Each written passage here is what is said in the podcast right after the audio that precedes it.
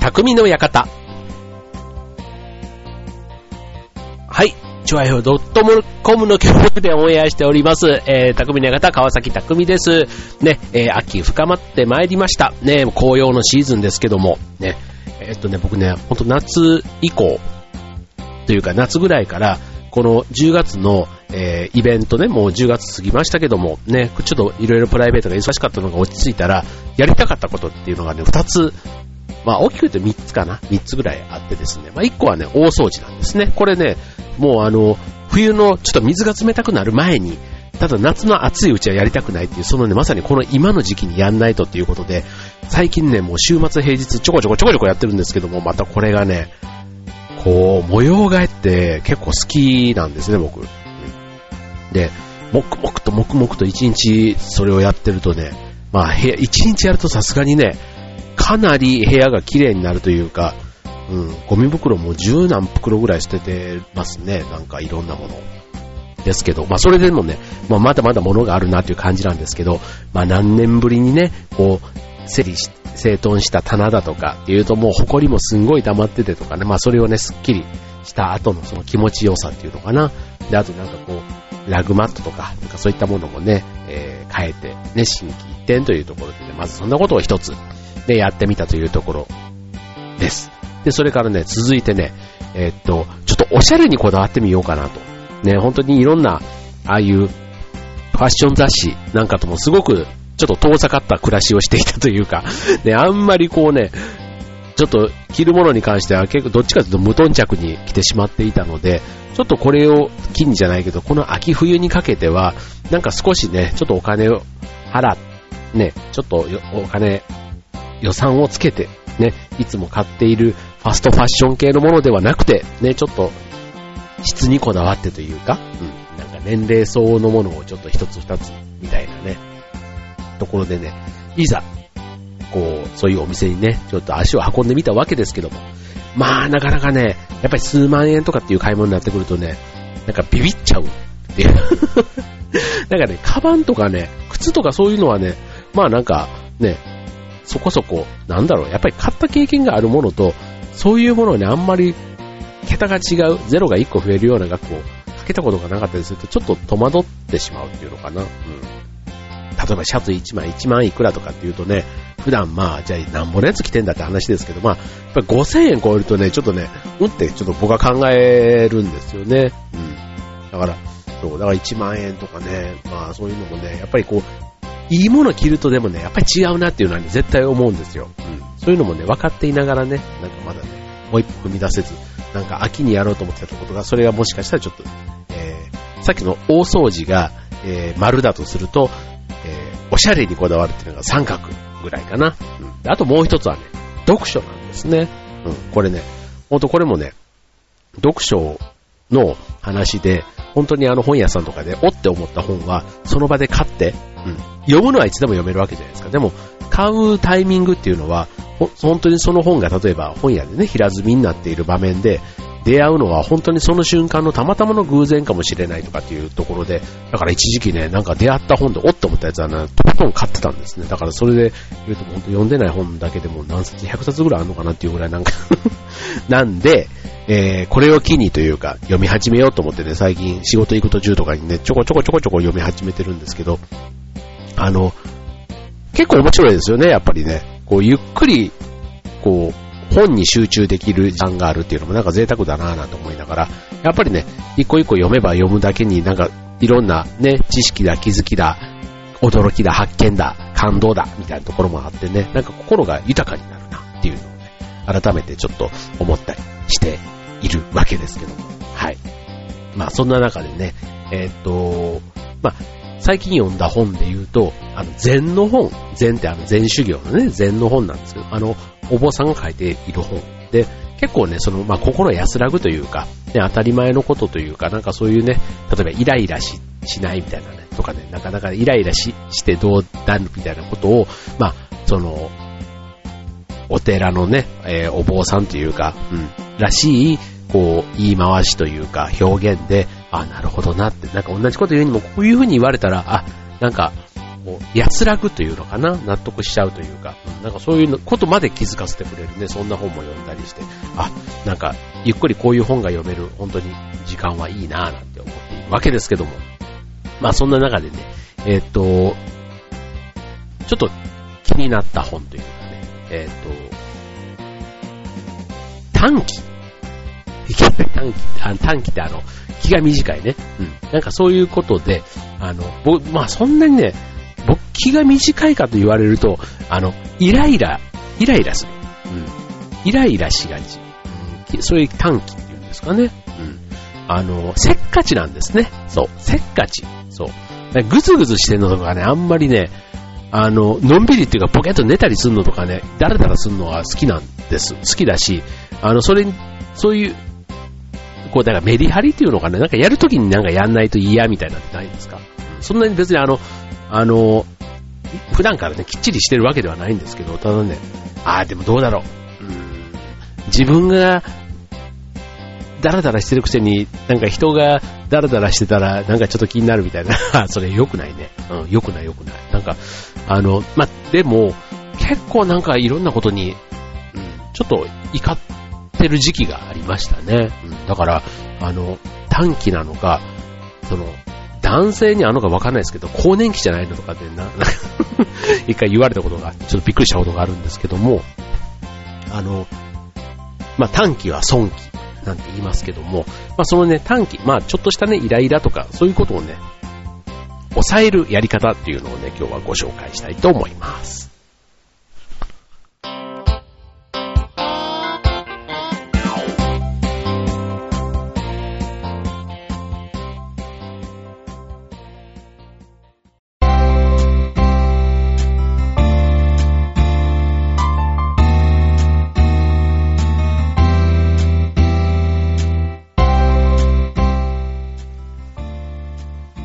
ということで、今週のテーマは、えー、短期は損期みたいな、あの、まあ、あの、気づきみたいなところで言うとね、その短期な人が、その短期を、こう、なんていうの、えー、自分の中での問題だって気づくかみたいなところからも結構ね、えー、大きなハードルというか、テーマのような気がするんですけども、えー、っと、まあ、短期を起こすと、大体ね、悪い状況、その先もね、さらにこう悪循環になることが多かったり、うん。なんかこう短期でガーって怒って、怒って腹立ってるのに余計それでポンって蹴ったなんかところで足が余計に痛かったとかね、なんかそういうあの二次被害っていうのかな、だったり、あとはなんであそこであんな怒っちゃったんだろうとか短期になって、ね、自分に対してなんか自己嫌悪に陥ってしまったりとか、ね、なんかそんな、ね、どっちかというと、本当になんかおおらかにしている人が、本当もしかするとその人はすごい苦虫を噛んだように我慢しているのかもしれないんですけども、ただやっぱりね、なんか短期を、短期よりは気長な人の方が、なんか長生きできそうだしね、なんか人生ハッピーな感じがしません？うん。だから短期を抑える方法ということでね、今日ね、ご紹介したいと思います。はい。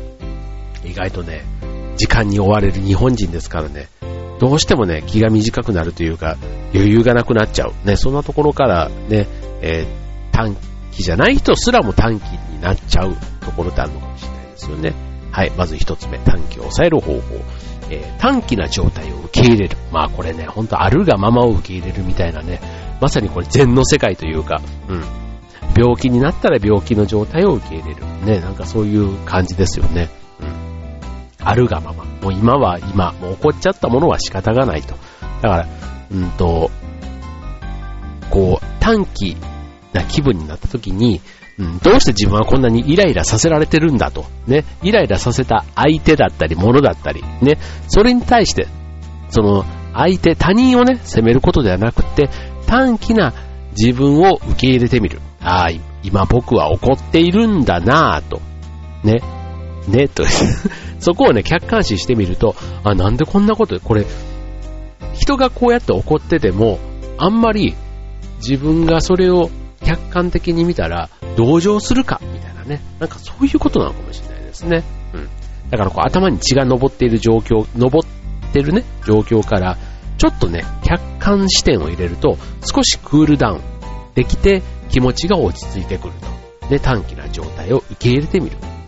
この状態って本当に怒ってていいのかな？みたいな、そういうとこかもしれないですね。うん。そこを、あの、考えずにすっ飛んで、感情のまんまわーっとなっちゃうと、後でちょっと落ち着いた時になんで俺あんなに言い方しちゃったんだろうとかね。うん。短期なくせに意外とね、あの短期とそういう気遣いができるできないってまた別の話なんですよね。だから、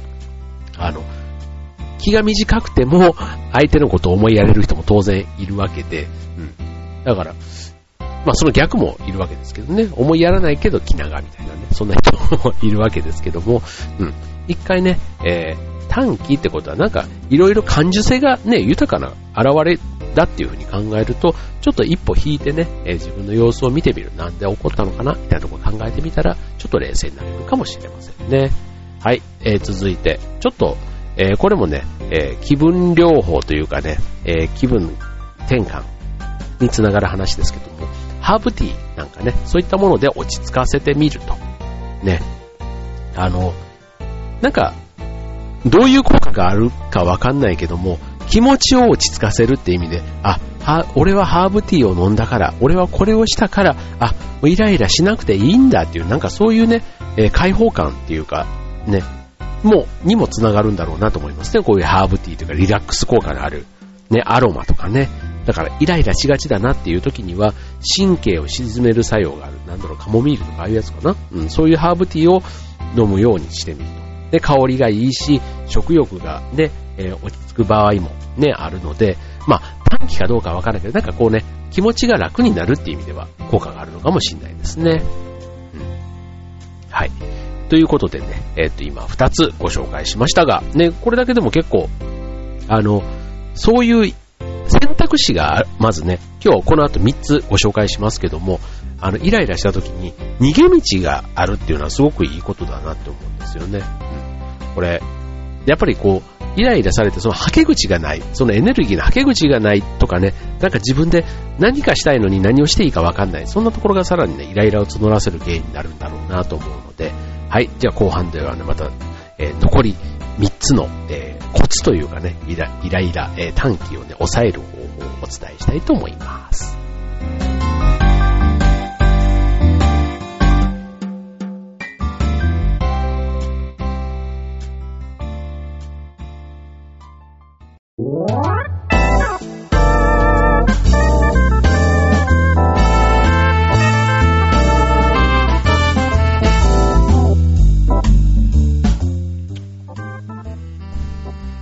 はい、えー、今週の匠の方は短期を抑えるということでね、まあ、気が短い人にはぜひね、参考にしていただきたい話ですけども、まあ、日本人というかね、結構、あの、年とともにかわかんないけど、せっかちになるようなことってある気がしますよね。あとは責任、なんか、やることが多い、いわゆる忙しいって言ってる人とかね、えー、多いんじゃないかなと思うんですけども、えー、続いて抑える方法、その3、えー、意識をよそに向ける。ね、えっ、と、腹を立てたこと、ね、に対して、えー、そこばっかり考えるんではなくて、別のことに集中する。要は一瞬だけでもそのことを忘れてみるってことですね。これね、僕ね、ちょっと無理かな。性格的なものかもしれないけど、あの、寝るっていうのは僕ね、ある気がする。寝ると、あの、意識が別に行くじゃないですか。で、起きてみたら、さっきの客観的な自分で振り返れるっていうのかな。うん。よくあの、文章とかでも、一日寝かせて、翌日読んでみたら、なんか自分の文章を自分で添削できるっていうの。また、また別の自分が、その、その文章をなんで書いたかっていうのを振り返りながら読むわけじゃないですか。そうすると、分かりづらかったり、意外と、その一番最初に書いた時には言いたいこととかこういうこと、ああいうことみたいなのがあるから、すごいいっぱい書いてることも、いざ翌日に読んでみると、あ、なんだこれ、なんでこのこと書かなくていいんじゃんみたいなことがね、気づけるっていうことで、やっぱりね、ちょっとあの、場面を変える、切り替えてみるっていうのは大事かもしれないですね。意識をよそに向けてみるということで。ね。だから、その起こっている原因というか短期の元になったね、ことをずっと考えてると、やっぱり怒りも収まらないということなんで、まあ意識的に別のことを考えるようにしてみるということが大事なんですね。はい。で、続いて4つ目。今日なんか結構役に立つこと言ってるかもしれないね。うん、はい。えー、怒るほどのことでもないと言い聞かせる。これはもうね、えー、自分で自分に、その人からね、えー、まあなかなか人にこういう短期のことって話しづらくないですか？なんか、こんな小さなことで怒ってるちっちゃな玉のやつだなって思われてもなんか余計に尺だなみたいなとこで、意外とね、自分で溜め込んじゃう人って多いような気がするんですけども、あの、ほんの些細なことで起こってる、例えば電車の中でちょっと足が蹴られただとか、なんかあるじゃないですか、そういうの。ね。で、それをそもそも起こらなければならないほどのことなのかということを自問自答してみるということなんですね。うん。あの、例えば部下とか後輩のね、こう小さなミスにイライラしていたけども、別に、ね、えー、このミスでね、えー、誰がクビになるとかね、そこまでのちょっと、あの、ことを考えてみるとかね。うん。だから、怒るほどのこと、僕ね、これもね、よく違う形で実践していることが、えっ、ー、と、まあ、1年後、極端な話、あの、もしすごいことだとしても、例えば3年後になってもそのことを覚えてるんだったら今相当怒った方がいいかなと思うんですけど、大概のことは、あの、1年どころか、1週間も経たないうちに、もう3日後ぐらいにも忘れてることの方がもう大半、もう95% 5%は多分怒ったりイライラしたことも、95%は3日後には忘れてる。下手したら、翌日には忘れてるものの方が、翌日に忘れてるものが多分80%ぐらいあるんじゃないかなっていう気がするので、うん、なんかそんな風にね、考えてみると、うん、なんか今起こってることがバカバカしいというか、そんなことのために、なんで怒らす、怒っちゃってんだ俺は、みたいなね。うん。なんかそういう風に自分を慰めるっていうのかな。うん。そう。自分を慰める、そうやって。人に話したら人は多分こうやって俺のことを、あの、そんなことないよとかって励ましたりね、こう言ってくれるのかなとかって思ったりね。えー、っていう、自分、両方、自分で自分を対処する。うん、そんなやり方のことですね。はい。で、あと最後。えー、5番目、えー、短期を起こした後に起こり得る最悪の状況を考えてみると。あの、短期が原因で大きな事件に巻き込まれるかもしれない。うん、これね、よくあの、短期で人と喧嘩、喧嘩をした時に逆にこう、刺されるかもしれないとかね。うん、そういうことを考えると、それって最悪じゃないですか。うん。よくなんかあの、道端とかでもね、こう、肩バーンってぶつかったりしたら、しかも謝んなかったら、やっぱり一言言ってやりたくなるじゃないですか。ね。で、それを、まあ、なんちゅうの？やっぱり礼儀として、こう、言うべきところは言う必要ってあると思うんですよ。うん。ただ、もうなんか、あの、な、なんちゅうの、自分の、その、プライドというか、なんかそれだけのためだったら、なんか誰かがね、怪我したとかね、そういうことだったら、逆にこう、勇気を出してね、言うのはすごくいいことだと思うんですけども、なんか自分のことだけの自分のプライド、メンツみたいなところのためだけだったら、ね、あの、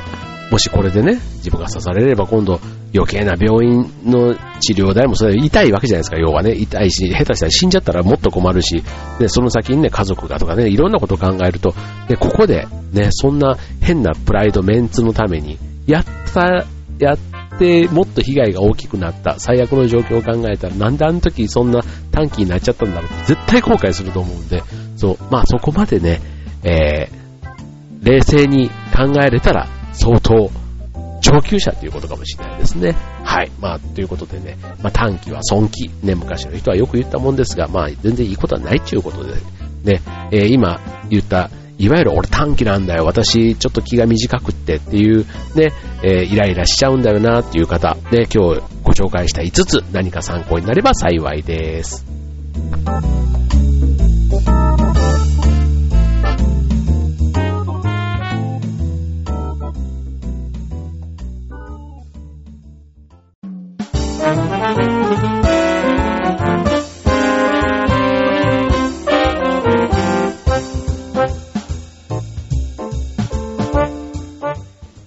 い、えー、今週の匠の方は終わりが近づいてまいりました。ということで、まあ短期を抑えるなんていう話でね、まあこんな秋のね、えー、まあ夏場とかね、そういう時だったら暑くてイライラするとかね、いろんなこうイライラする原因が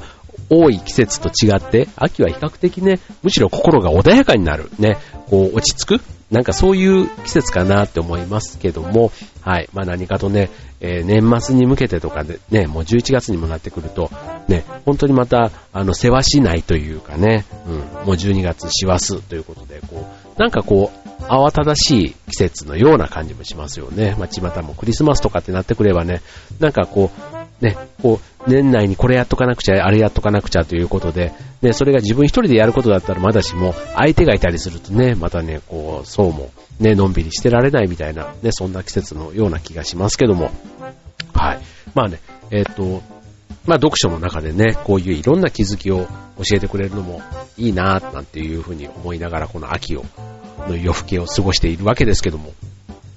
そう、この間ね、あの、また別の話で、あの、イソギンチャクって海に生物がいるじゃないですか。あれって僕初めて知ったんですけど、イソ、イソっていうのは確かにイソなんだなって思ったんですけど、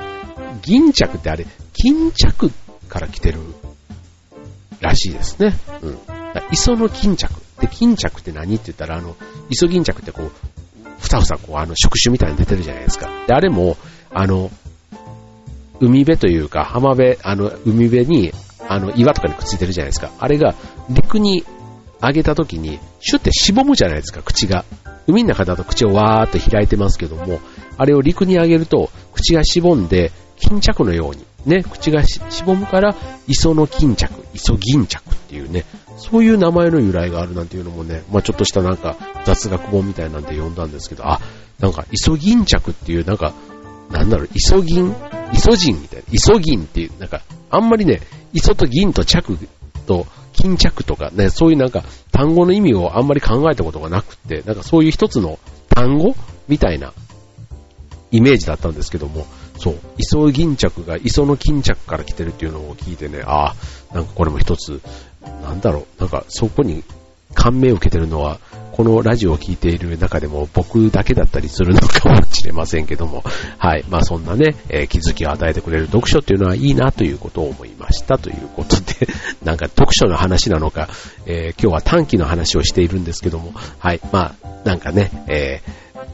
これね、結構今日はちょっと参考になったっていう人いらっしゃったら、えー、ぜひお便りをいただけると嬉しいです。はい。ということで、えー、今週の匠の館ここまで。バイバーイ。